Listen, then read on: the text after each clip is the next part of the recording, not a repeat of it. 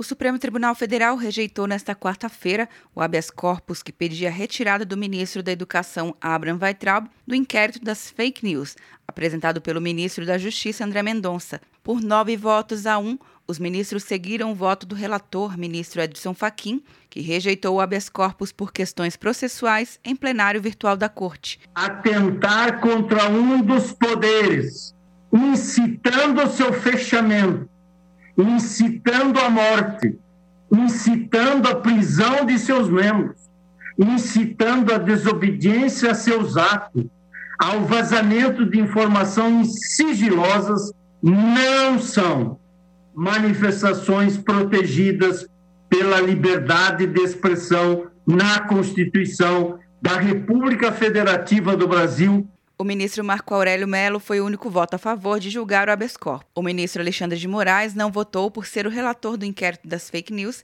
e ter determinado a inclusão do ministro na investigação. Abraham Weitraub foi incluído no inquérito por afirmar em reunião ministerial de 22 de abril que por ele, abre aspas, botava esses vagabundos todos na cadeia, começando no STF. Fecha aspas. Além das fake news, o inquérito também apura ameaça aos ministros do STF e outras autoridades.